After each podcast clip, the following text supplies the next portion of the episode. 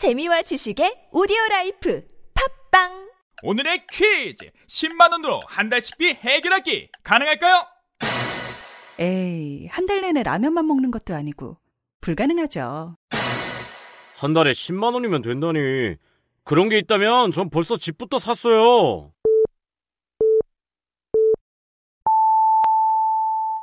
정답은 위클리 마켓에선 가능하다입니다. 지금 검색창에 고기부터 반찬, 맛김치까지 구매할 수 있는 위클리마켓.kr을 검색하세요.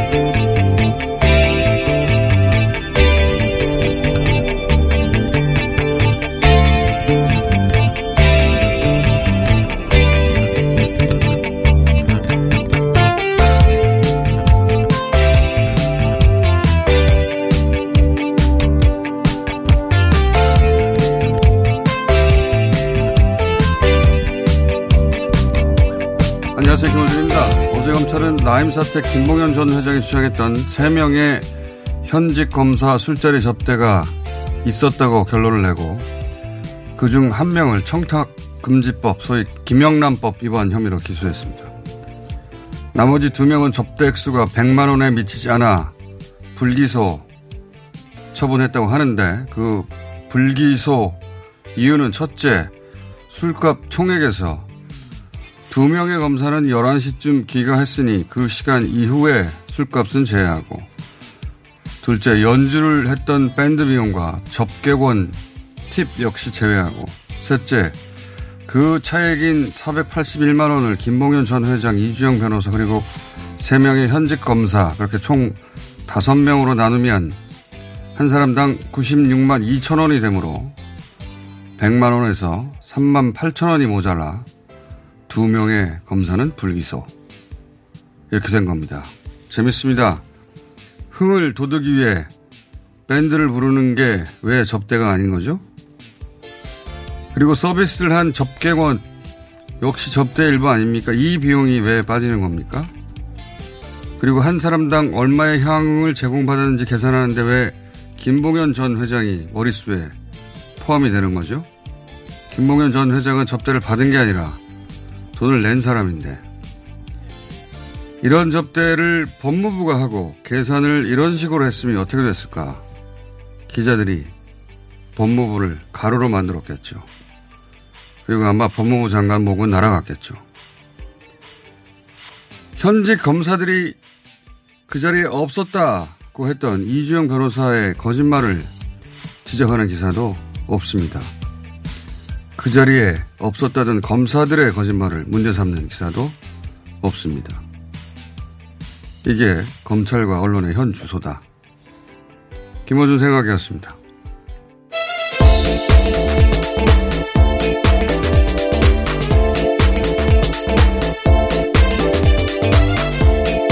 CBS의 류밀입니다. 굉장히 큰 뉴스인데, 예, 어, 뭐 포털에서도 제대로 볼 수가 없었고, 네. 지상파 뉴스들에서 조금씩 다루긴 했습니다만, 만약에 법무부가, 어, 이런 접대를 했어 봐요. 돈을 그렇게 써서. 탑이죠. 예, 탑으로, 그리고 술값 계산을 이런 식으로 했다. 거기가 접객원들, 조원들 TV 왜 빠집니까? 그거 다 접대인데. 밴드는 뭐 밴드끼리 자기들이 즐겁다고 스스로 왔나요? 돈 주고 부른 건데 그것도 빠지고. 김봉현 전 회장은 돈을 낸 사람인데 접대를 받은 사람하고 더해서 나누기를 하다 네. 보니까 거기서 금액이 3만 빠졌죠. 8천 원이 빠지는 거 아닙니까? 김봉현 전 회장이 빠지거나 아니면 밴드 비용이 들어갔으면 100만 원이 넘었을 거예요. 근데 어떻게든 빼려고 한 거죠. 이런 식으로 구차하게 법무부에서 계산을 했으면 어, 추미애 장관 날아갔을 겁니다. 하지만 검찰은 괜찮아요. 이렇게 해도. 기사도 안 나올 테니까요. 실제. 저는 더 심각한 거는 김봉현 전 회장이 주장했던 어, 그 자리에서 들었다고 하는 이야기. 이 검사들이 나중에 라임 수사를 하게 될 것 이라고 어 변호 이 변호사가 그랬다는 거 아닙니까? 네. 근데 실제 기소된 사람이 그 자리에 있었고 나중에 라임 수사 팀장으로 왔다는 사람이에요. 예. 세 명 중 한 사람이 기소됐는데 그 사람이 기소된 거거든요. 어, 두 시간 더 술자리에 남았기 때문에 액수가 100만 원이 넘어, 넘어서 다른 검사도 라임 팀에 나중에 합류했어요. 이게 본질 아닙니까? 술값이 3만 8천에 모자라서 기소 한 해 만에가 본질이 아니라 이건 수사에서 문제가 없다. 어, 그 외에 진작에 현직 검사한테 술자리 접대를 했다고 김, 김전 회장이 말을 검찰에 했다고 했는데, 어, 그리고 JTBC가 보도하기를, 어, 김홍현 전 회장 폭로 전에 그 술집에 여기 검사 왔었냐고 검찰에서 와서 확인도 했었죠. 예, 확인하고 갔다고 했는데 이건 어, 증거가 없다고 예, 덮었고 그 외에 이제 여당 정치인 로비로 몰아갔다고 하는 그, 그 부분도 사실무근이라고 사실은 이 사건의 본질에 해당되는 건 다 덮어버리고 그냥 100만 원 술자리 접대가 있었다 하나만 남아 있는 거죠. 그, 중, 그 중에서도 한 사람만. 그래서 공수처가 필요한 거예요. 이런 수사를 하고 기소를 할 수 있는 것이 오로지 검찰밖에 없는데 검찰에서 자기들끼리 봐주고 일하면 방법이 없어요. 방법이. 예. 수사권, 기소권 다 가지고 있으니까. 공수처 이야기를 이제 좀더 하게 되겠지만 어제 그런 일이 있었습니다. 자, 별로 보도가 없어서 좀 길게 얘기했고요. 코로나 상황은 어떻습니까? 네, 미국이 20만 명의 확진자가 나왔습니다. 다시 이제 숫자가 올라가고 있는데요. 유럽은 일단 다소 좀 줄어들긴 했습니다. 어, 유럽 대륙에서 20만 명 정도 나왔는데 15만 명 수준으로 확진자가 나오고 있고요. 근데 이것도 저는 유럽이 그 검사 결과 나오는 게 더 느리더라고요. 어떤 나라는. 여전히 주말 수치일 수도 있어요. 네, 아직. 주말은 아예 집계가 안 되는 국가도 있긴 합니다. 자, 그래서 아까 수치는 줄긴 했습니다. 어제 네. 발표된 수치는. 예. 그리고 일본은 또 역시 계속해서 2천 명대 확진자가 나오고 있습니다. 일본도 여전히 주말이라고 의심해 볼 수 있는 게 일본도 3일 정도 걸리죠. 3, 4일 걸리죠. 자, 우리는 하루 만에 나오는데 네. 어제는 566명 해외 입국자를 제외한 국내 발생 확진자 수이고요. 오늘도 이제 예상치로는 500명 후반에서 한 600명 정도 국내 발생으로만 나오지 않을까 이렇게 생각을 해볼 수 있겠습니다.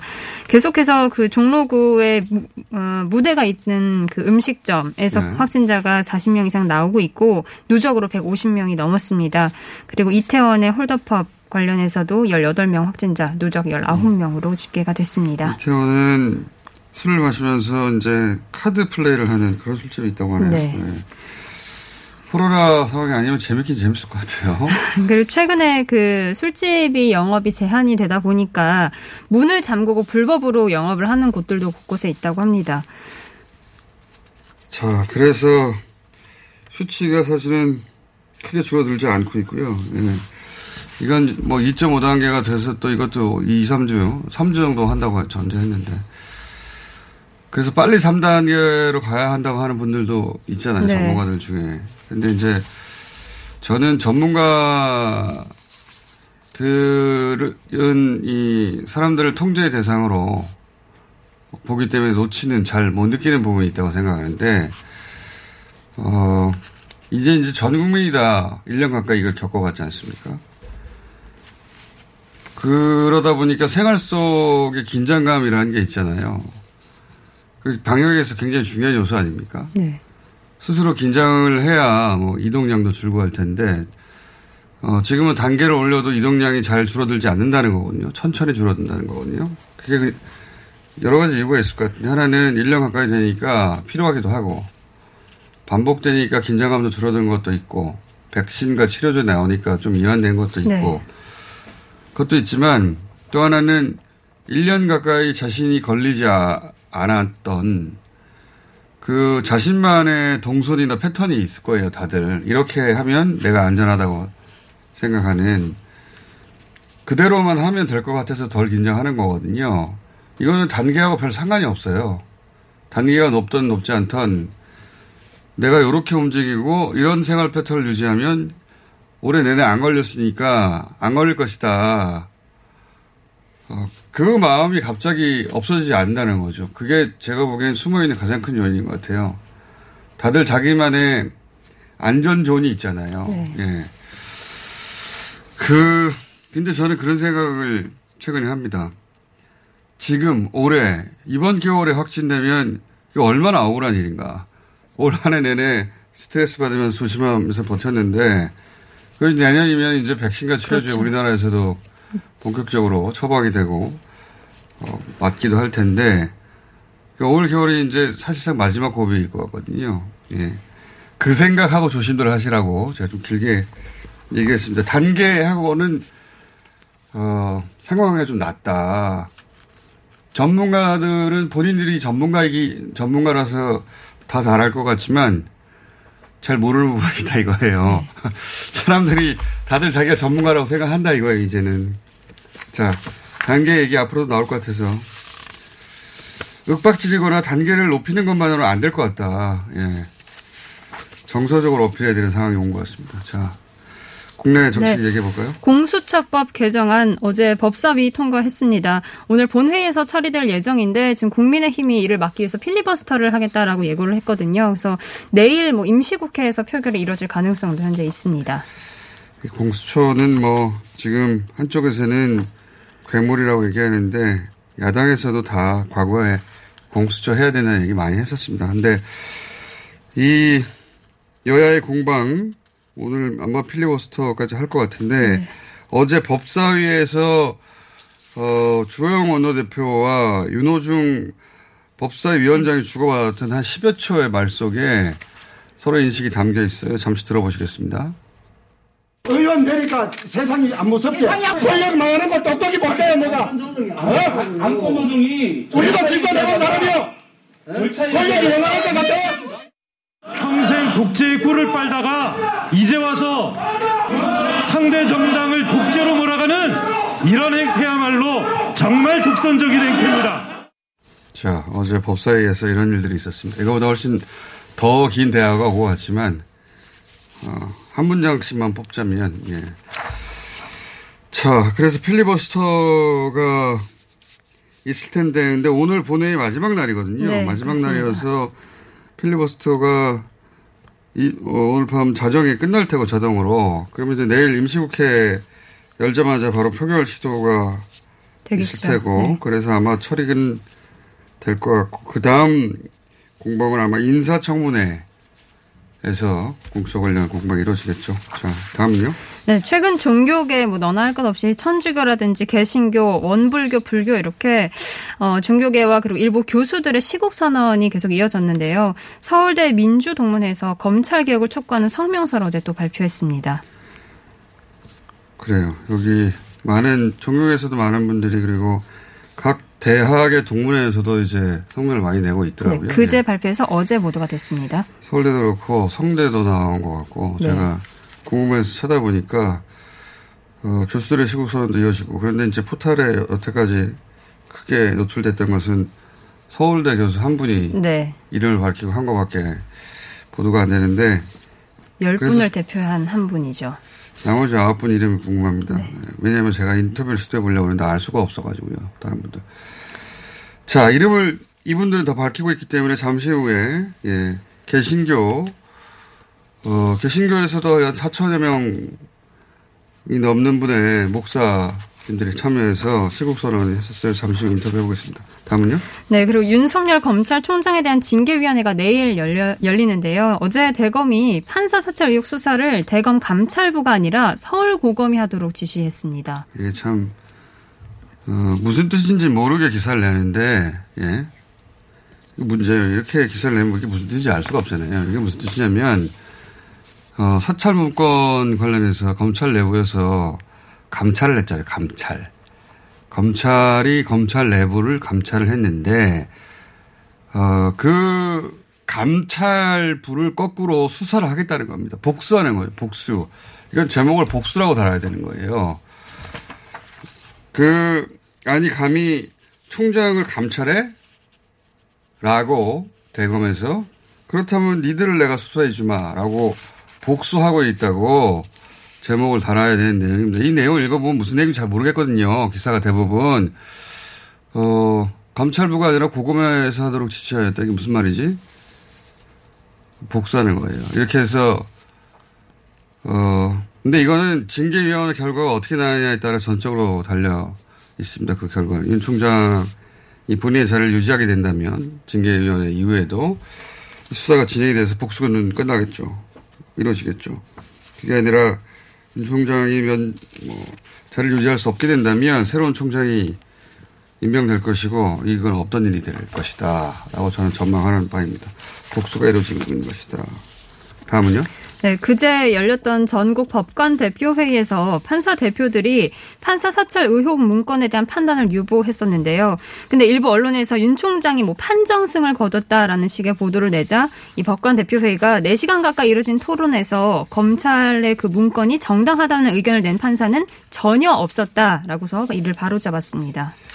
이것도 이걸 보도하는 데는 지금 MBC하고 JTBC 정도만 이 사안에 대해서 그 이게 검찰의 승리거나 윤 총장의 승리는 아니다라고 네. 하는데 그 지면에서 종이신문 지면에서 기자들이 워낙 검찰 한, 한정승이라는 기사를 많이 내고 뭐 종편에서도 많이 그러고 네, 있죠. 그러자 이제 그 자리에 참석했던 어제 저도 얘기했지만 이게 어, 검찰 시각의 언론 플레이 말씀드렸지만 법관회의에서 그게 잘했다고 결론 낸 게 아니에요.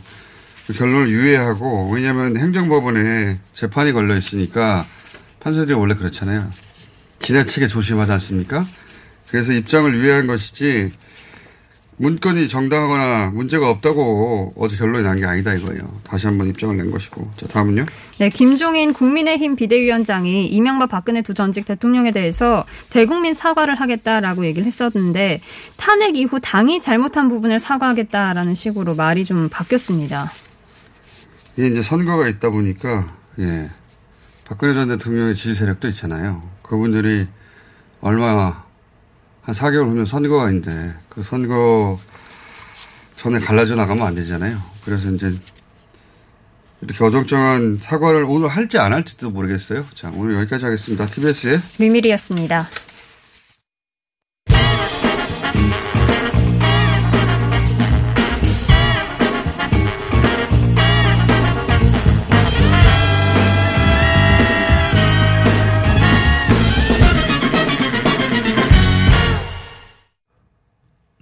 검찰 개혁을 요구하는 종교인들 목소리가 유난히 높습니다. 어제 어, 천주교에 이어서 오늘은 개신교에서 4천 명 이상의 목사님들 신도들이 참여한 시국선언 주도한 양희삼 목사님 전화 연결했습니다. 안녕하세요 목사님.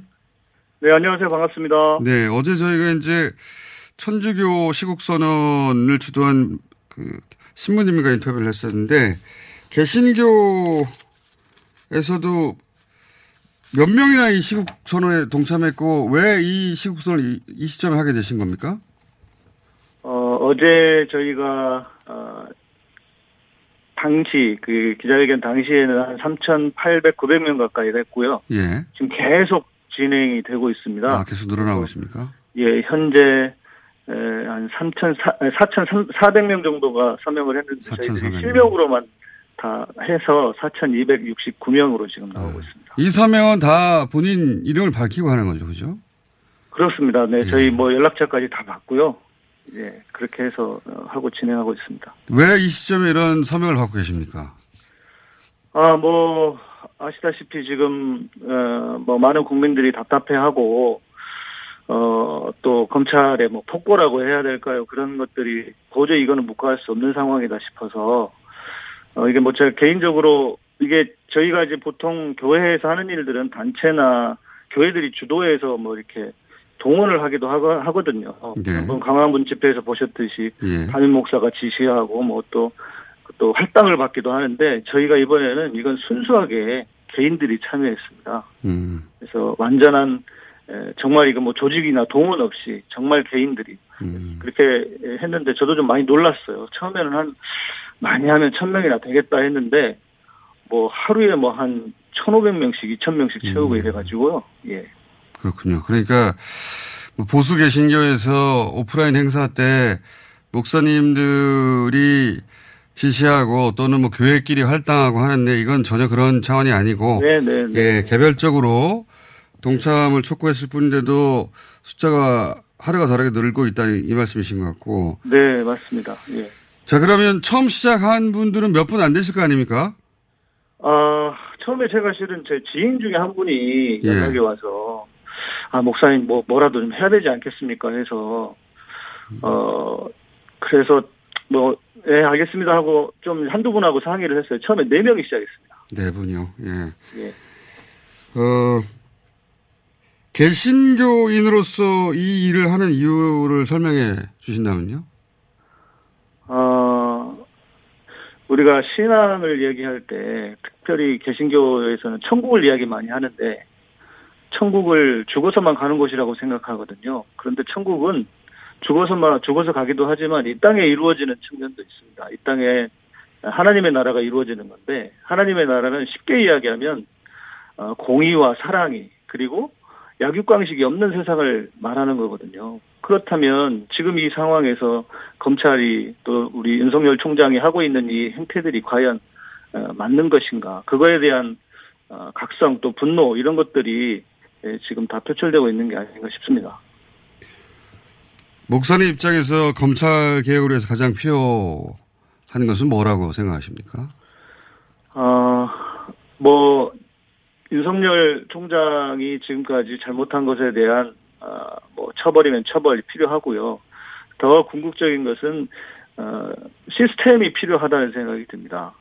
한 사람만의 문제가 아니고, 어, 뭐, 제2의 윤석열 총장 같은 사람이 나타나지 말라는 법이 없을 것이고, 그래서 이제 지금 뭐 검경 수사권 조정도 됐고, 이렇게 된 상황인데, 좀 더 검찰이 지금 뭐 세계적으로 가장 무소불위한 권력을 쥐고 있는 검찰 아닙니까? 대한민국 검찰인데, 에, 그 권력들을 분산시키는 일들을 분명히 해야 된다고 생각합니다.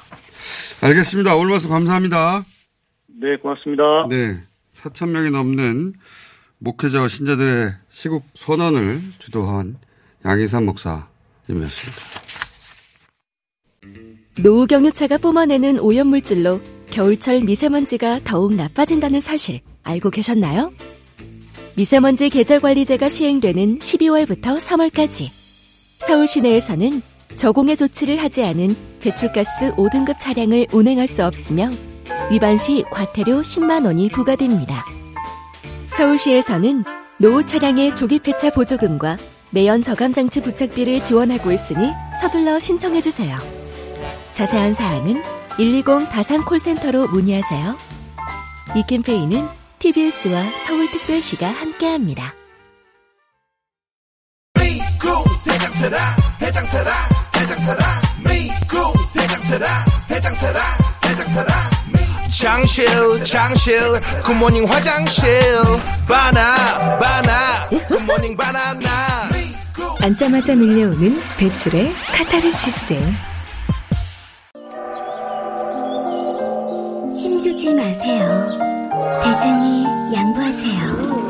앉자마자 밀려오는 그 부드러움. 미궁 대장사랑. 박지희 씨, 코업이 또 완판됐네? 재구매가 많아서 그런 것 같아요. 먹어보면 아침이 다르다고 하잖아요. 오빠들은 어때? 아홉 가지 멀티비타민의 페루산 마카가 콜라보돼서 그런지 아침 활력이 달라. 코업 진짜 좋아. 나는 먹은 날과 안 먹은 날 차이가 확 나더라고. 코업 안 먹으면 너무 불안해.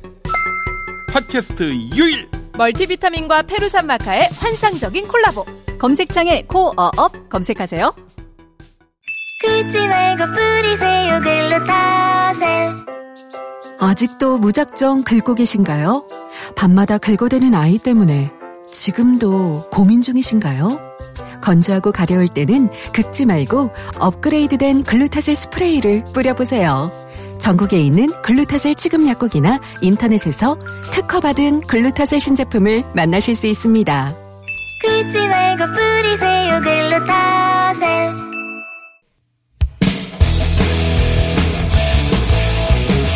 출근길 순사 김어준의 뉴스 공장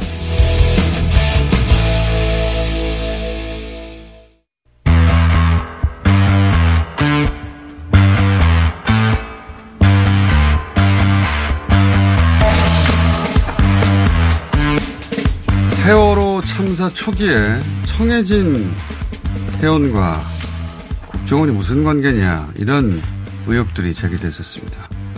그동안 국정원은 아무런 관련이 없다고 밝혀왔는데 최근 세월호 사참위에서 그동안의 국정원 발표는 사실과 다르다. 라는 내용을 내놨는데요. 사참위 박병우 진상규명국장님 모셨습니다. 안녕하십니까? 예, 안녕하세요. 임기가 내일 마지막이죠. 예, 임기는 아니고요. 조사 기간. 아, 조사 기간. 예, 그렇죠. 예. 조사 기간이 마지막인데 사참위가 이제 내일 그 관련 사참위가 아니라 국회에서 어, 연장 관련된 법안을 내일 아마 통과시킬 것 같으니까 그 얘기는 연, 그 연장되고 나면 하죠. 다시 한번 모시고. 예. 예. 근데 이제 그 전에 어, 사참위에서 그동안 유가족들이 조사해 달라고 신청한 사건들에 대해서 몇 가지 발표를 했습니다. 그 중에 하나가 뭐냐면, 어, 국정원과 청해진 회원의 관계를 밝혀달라 이런 게 있었지 않습니까? 예, 예. 그랬죠. 그 기억을 되살려 보면 세월호 운항 관리 규정에 보면 사고가 날때 국정원에 보고하도록 되어 있다. 이거 초기에 나왔던 얘기거든요. 예, 예. 그랬죠. 근데 국정원이 2017년에 그 조사 결과를 발표한 게 있는데 세월호뿐만 아니라 그 같은 규모의 배들은 다 어, 국정원에 보고하도록 되어 있기 때문에 이거는 뭐 특별한 게 아니다. 이렇게 발표를 했죠. 예, 예, 맞습니다. 자, 그 사안에 대해서 사참위에서 이제 따져본 걸로 알고 있습니다. 어떻게 결과가 나왔습니까? 예, 저희들이 일단 그 2,000톤 이상급의 배 34척을 전수 조사를 해봤는데 이 운항관리 규정이라는 게 이제 핵심적으로 중요합니다. 운항관리 규정은 해경이 심사를 하게 돼 있어요. 예. 근데 이제 운항관리 규정에서 확인을 해 보니 어느 어, 배도 어, 이 보고 개통도를 첨부하게 돼 있지 않았습니다. 세월호 빼놓고는. 아, 그래요? 예, 그래서 이제 그게 그 당시에 그게 큰 문제가 안 되고 넘어갔을 수 있었던 게 그 오하마나호라고 쌍둥이 배가 예, 있었죠. 세월호하고 그 청해진에서 그냥 쌍둥이 배가 있는데 그 오하마나호에 그이 해상사고 보고 개통도라는 게 선내 붙어 있었어요. 어. 붙어 있는 그 서류에 보면 국정원에 보고를 하도록 돼 있는 그 문서가 있었기 때문에 아, 아, 뭐 봐라 쌍둥이 배도 그렇지 않냐. 예, 그럴 수 있다라는 생각을 했는데 그 오하마나호의 운항 규정을 사사히 살펴본 결과 예. 운항 관리 규정에 첨부되어 있는 보, 이 보고 개통도에는 네. 국정원이 없습니다. 아, 그래요? 예, 국정원이 이 누락이 돼 있고 다른 거로 돼 있는 그러니까 국정원은 다 빠져 있는데 그게 공식 문건에는 그렇죠.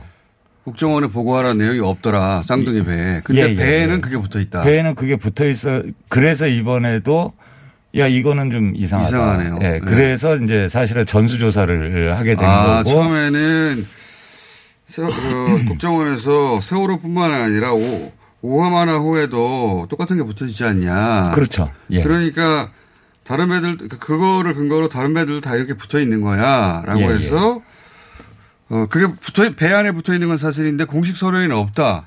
예, 예. 이상해서 다른 배를 조사하기 시작하셨다고요? 예, 네. 그래서 저희들도 그, 어, 이, 이전에 그 일기 특조위 때, 일기 특조위 때 그, 어, 오하마노에 가서 그 사진을 찍어 놓은 것도 있어요. 예. 그, 어, 실제 붙어 있는. 예, 실제로 붙어 있고 거기 국정원이 있었는데 그래서 어떻게 보면 저희들 내부에서도 뭐 당연한 것처럼 그렇게 이제 이해될 수도 아, 있었죠. 그렇죠. 거기도 예, 붙어 예. 있고 사진도 있으니 그렇죠. 아 국정의 예. 해명이 맞다. 그럼 다른 배들도 있겠거니 했는데 예, 그렇는데 이제 예, 일단 적폐청산 TF가 있지 않았습니까? 그 예. 국정원 적폐청산 TF. 그랬죠. 2017년에. 그래서 거기 결과 발표를 봤을 때 어, 일단은 사찰도 없었고, 뭐, 어떠한 관련이 없다라고 발표한 데 대해서 저희들이 이미 그, 어, 국정원 사찰에 대해서 수사 요청을 했지 않습니까? 네. 그래서, 어, 일단 적폐청사 TF에서 나온 결론들에 대해서 네. 저희들이 한 번씩 다 살펴본 거죠. 이것이 사실과 좀 다를 수 있다 이래서. 2017년에 발표한 국정원의 조사 결과가 사실인가 하고 이제 되짚어 네, 시작하신 그렇죠. 거네요. 이제 저희들이 계속 되짚어 봤고 그랬을 때 이 이 부분도 아 이게 사실과 다르구나라고 저희들이 최종 확정을 하게 된 거죠.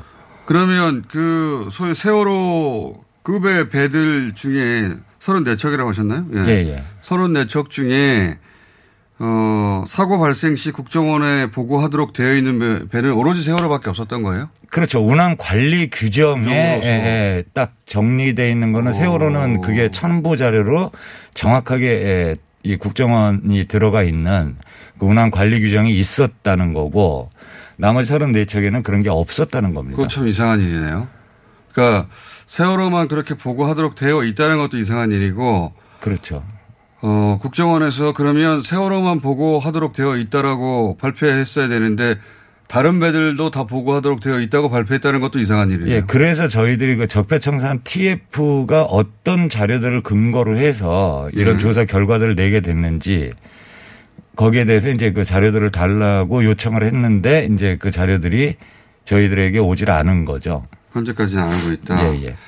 그러니까 이게 더 조사돼야 될 내용이라고 이제 예. 발표를 하신 것이고 그 외에도 그 세월호 관련 자료에 에, 전체 목록을 요청을 하셨죠. 예, 당연히 이 요청을 할 수밖에 없는 이런 없죠. 이런 내용이 나왔으니까요. 예, 예. 예.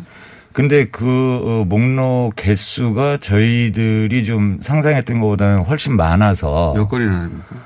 어, 뭐 당초에는 음, 수십만 건, 예런데 이제 한 40만 건 음, 이상. 40만 건이나 돼요? 예.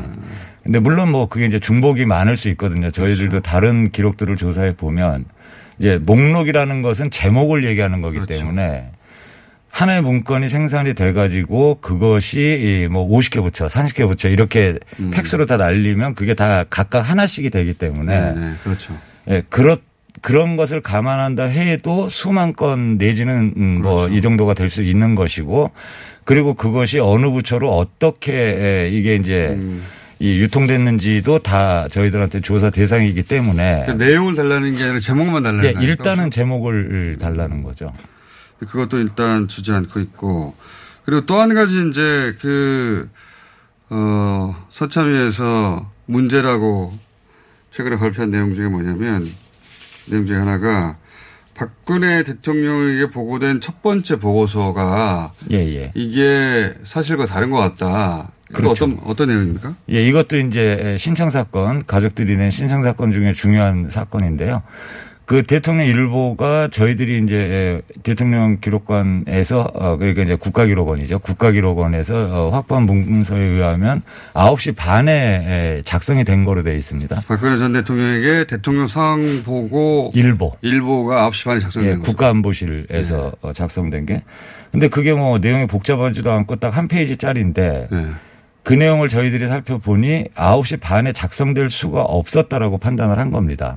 어, 지금까지 알려진 내용으로는 9시 반에는 알 수 없는 내용이 들어 있었습니까? 예, 그러니까 뭐 서로 상충되는 내용이죠. 가령 예를 들어서 9시 반에 작성된 시간으로 찍혀 있는데 그 내용 중에 9시 35분에 뭐, 어, 해경, 음, 이제 도착을 해서 열심히 구조하고 있다. 어. 그럼 벌써 5분 뒤지 않습니까? 그, 그 상황을. 예를 들면 그런 식으로. 예, 과거 완료형으로 표현해 놓고 거기 그것뿐만이 아니고 특히 그 어, 사고 발생 시간하고 예.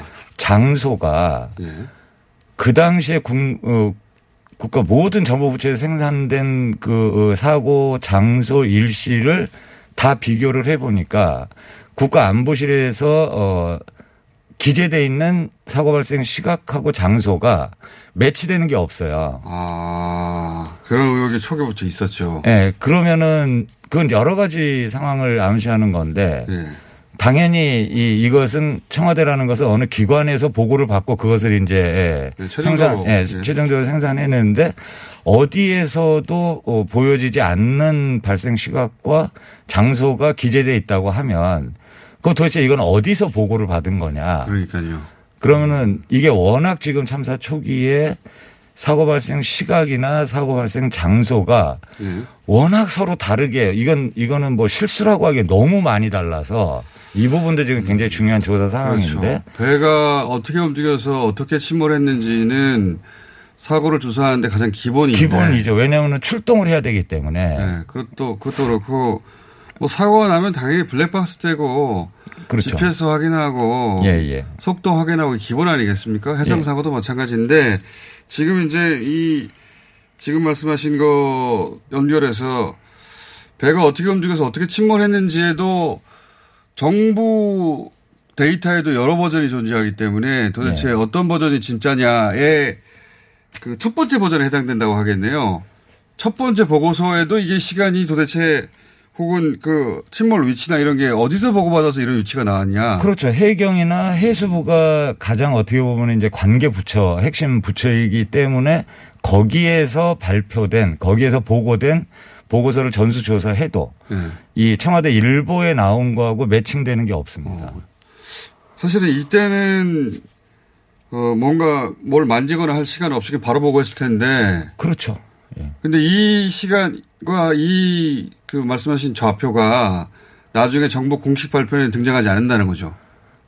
그렇죠. 다르다는 거죠. 예, 그러니까 뭐 너무 많이 달라서 서로가 다르기 때문에. 예. 그러니까 이 자체의 정실성 문제도 있지만 예. 도대체 어디에서 보고받았고 그러면은 왜 이런 문건이 생산됐는지 이것을 확인하려면 네. 저희들은 어쩔 수 없이 대통령 기록물을 볼 수밖에 없다. 기록물을 예, 예. 보게 해달라. 예, 예. 이게 이제 딱 하나의 배가 딱 하나의 경로로 움직여서 딱 한 번 사고가 났는데 여러 가지 위치와 여러 가지 시간이 있다는 건 말이 안 되지 않습니까? 말이 안 됩니다. 말이 안 예, 예. 되죠. 지금 그 관련해서 지금 저희들이 굉장히 좀 요 부분에 관해서 조사를 좀 깊이 했고 예. 어 어쨌든 뭐 저희들 내일 저희 전원위에서 이제 이거 관련해서 이제 뭐 좀 의결이 되면 어 좀 중대하게 다룰 생각입니다. 다행입니다. 사참위가 어, 이런 조사 내용이 아직 많이 남아있기 때문에 연장이 필요했었고, 그, 어, 연장 관련 법안이 내일 통과될 것으로 예상되니까 통과되고 나면 예, 다시. 한번 모시고, 예, 예, 예. 이 외에도 숙제가 많이 남아 있다고 하셨는데, 그 중에 몇 가지 짚어서 오늘 왜 연장이 필요한지 알려드렸습니다. 하실 게 많네요. 예, 어깨가 무겁습니다. 오늘 여기까지 하겠습니다. 예. 사참위의 박병우 진상규명국장이었습니다. 감사합니다. 예, 감사합니다.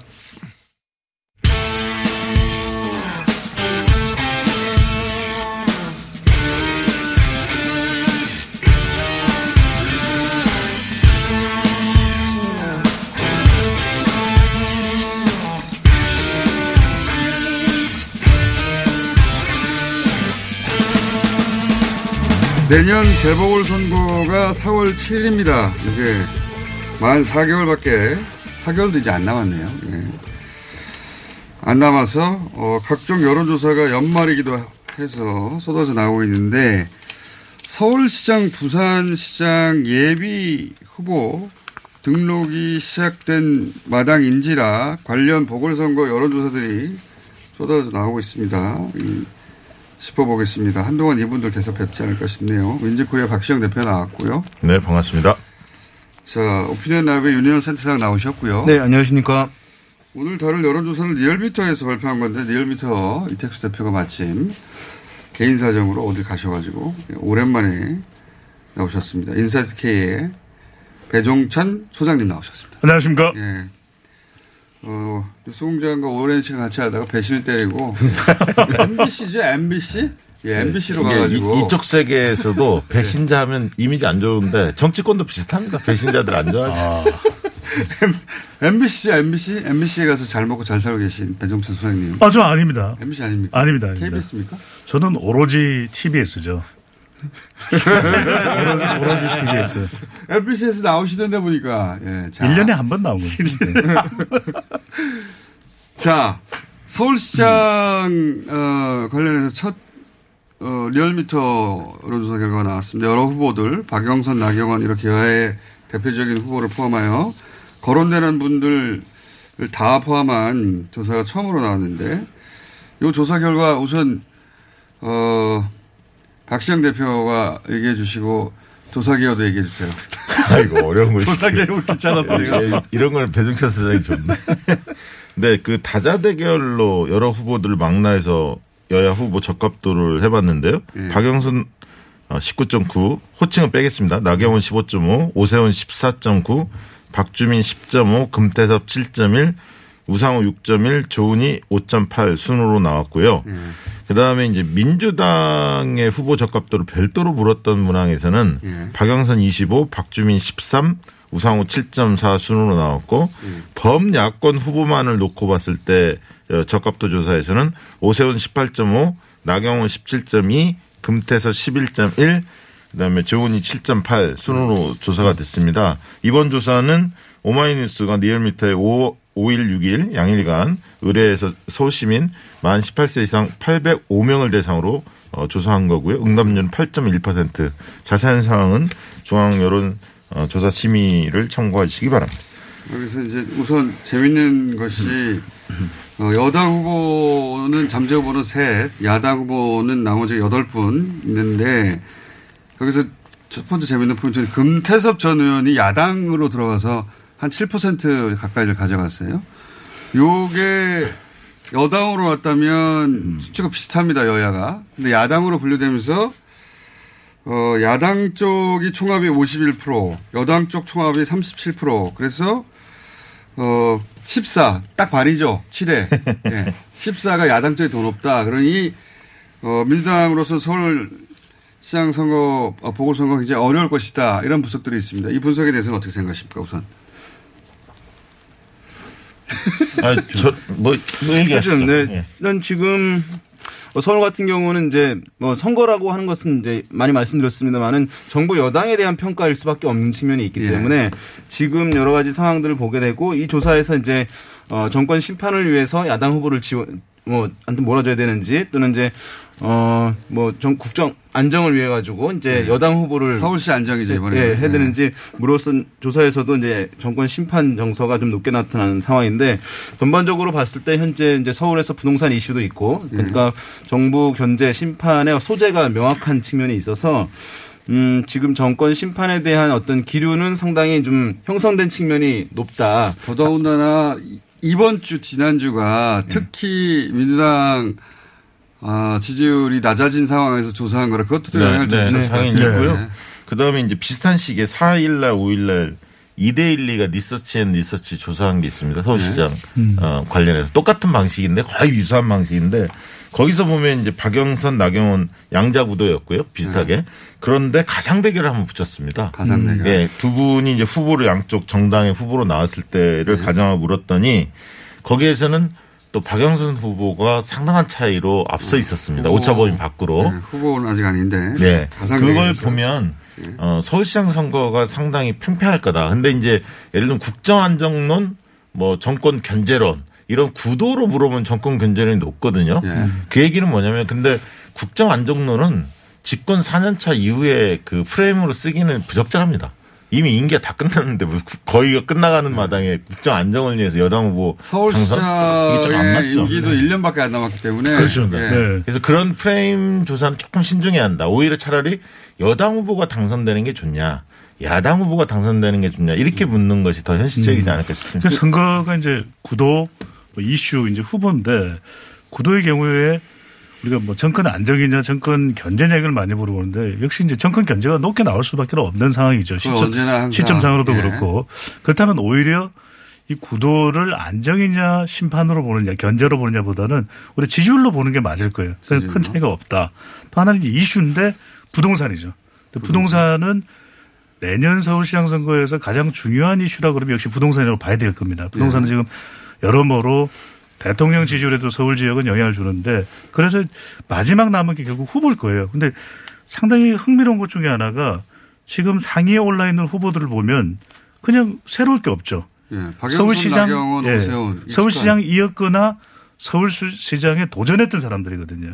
세 분 모두 박영선, 나경원, 오세훈 모두 서울시장을 오세훈 전 시장은 두 번 했고 네. 박영선, 나경원 두 분은 도전했다 실패한 분들이죠. 그렇죠. 그래서 뚱커벨의 예리한 분석 기준으로 하면 결국 아 본인이 이제 뚱커벨이라고 후보자가 파격적 파격적인 파격적인 후보자가 어느 쪽에서 나오느냐 아, 민주당이냐 이 세분 말고 그렇죠. 다른 인 다른 인물이 결국은 바람을 불어 바람을 일으켜서 가져갈 것이다. 전망- 부동산 이슈를 가지고 나오면서 오히려 파격적인 후보가 오히려 선거판을 뒤흔들 수도 있다. 음.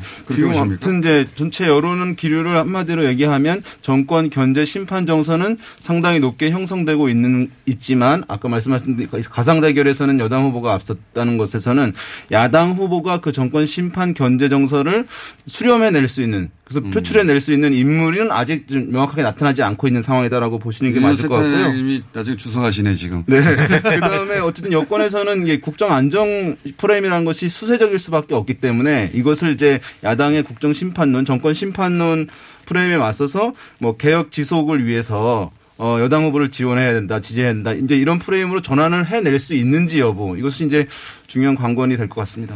저는 뭐 서울의 미래 비전 싸움이 되지 않을까. 어, 그 생각이 좀 들고요.